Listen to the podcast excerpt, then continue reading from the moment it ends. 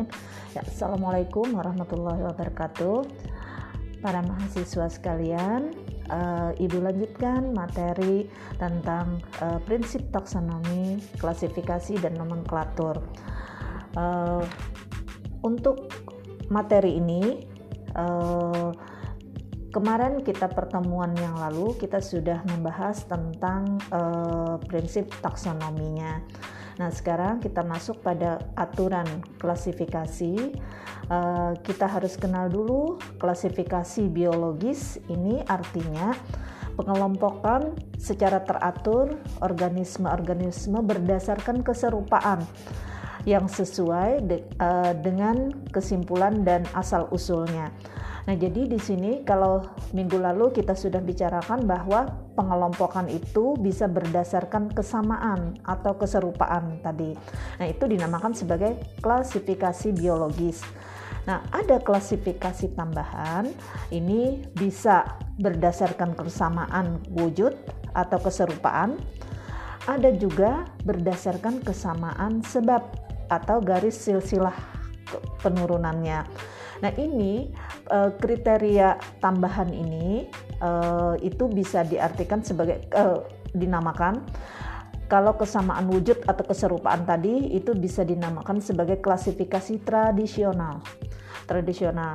Nah, tapi berdasarkan garis silsilah ini uh, lebih mengarah kepada uh, klasifikasi menurut Darwin. Nah, jadi aturan khusus untuk klasifikasi itu uh, kita lihat pada aturan ini berdasarkan kriterianya. Kemudian uh, taksonomi sendiri ini bisa ditekankan kepada dua aturan. Aturan klasifikasi pertama itu taksonomi evolusioner. Nah, ini maksudnya itu keserupaan dulu lalu dilihat garis silsilahnya. Nah, kemudian kalau taksonomi numerik atau fenetika, ini betul-betul taksonomi berdasarkan keserupaan. Nah, ini sekarang kalau taksonomi numerik itu sudah bisa dengan uh, apa? Uh, menggunakan analisis kuantitatif. Nah, kemudian taksonomi kladistik. Nah, kalau kladistik ini murni uh, penggolongannya pengklasifikasiannya itu berdasarkan garis silsilah penurunan. Jadi maksudnya ada tumbuhan yang berdasarkan uh, asal usulnya ini termasuk ke dalam kelompok uh, misalnya uh, famili uh, anak ase misalnya. Nah, itu seperti itu. Jadi berdasarkan silsilah keturunannya. Nah, yang paling mungkin ini klasifikasi yang mencerminkan filogenetiknya. Maksudnya di sini eh, klasifikasi kita bisa melihat asal usul tadi, asal usul, kemudian kita bisa turunkan, lihat sampai ada berapa jenis yang bisa di apa di maktub dalam dalam klasifikasi ini.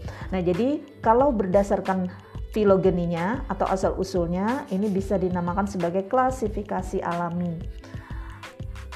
Nah, kemudian yang berikutnya adalah kita mengklasifikasikan berdasarkan karakter. Nah, ber, kalau berdasarkan karakter, berarti karakter, sifat, atau atribut apa saja yang membedakan suatu objek dengan kelompok yang lain dari yang lainnya. Nah, sehingga di sini uh, itu yang memisahkan uh, pengelompokan ini sehingga menyebabkan nanti taksonominya pun bisa berbeda. Nah, contoh warna pigmen. Pada alga itu meskipun pigmen yang nampak itu adalah hijau, tetapi ternyata ada hijau yang disertai dengan uh, pigmen lain, misalnya vicosantin. Nah, pengelompokannya bukan lagi sebagai alga hijau, tetapi dia sudah ada alga uh, payopita namanya. Payopita itu berarti ada uh, pigmen lain, vicosantin, nah, nah sehingga di situ warnanya hijaunya agak kecoklat-coklatan. Nah itu yang yang membedakan.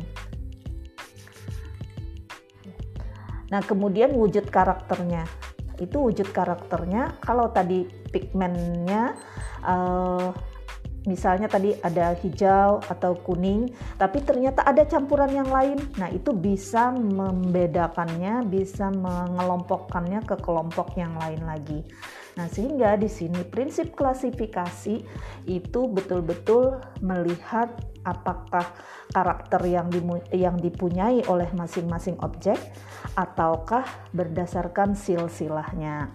Nah, demikian tadi yang bisa Ibu sampaikan bahwa prinsip klasifikasi, prinsip klasifikasi itu eh, berdasarkan keserupaan atau eh, silsilahnya. Demikian eh, yang bisa Ibu sampaikan.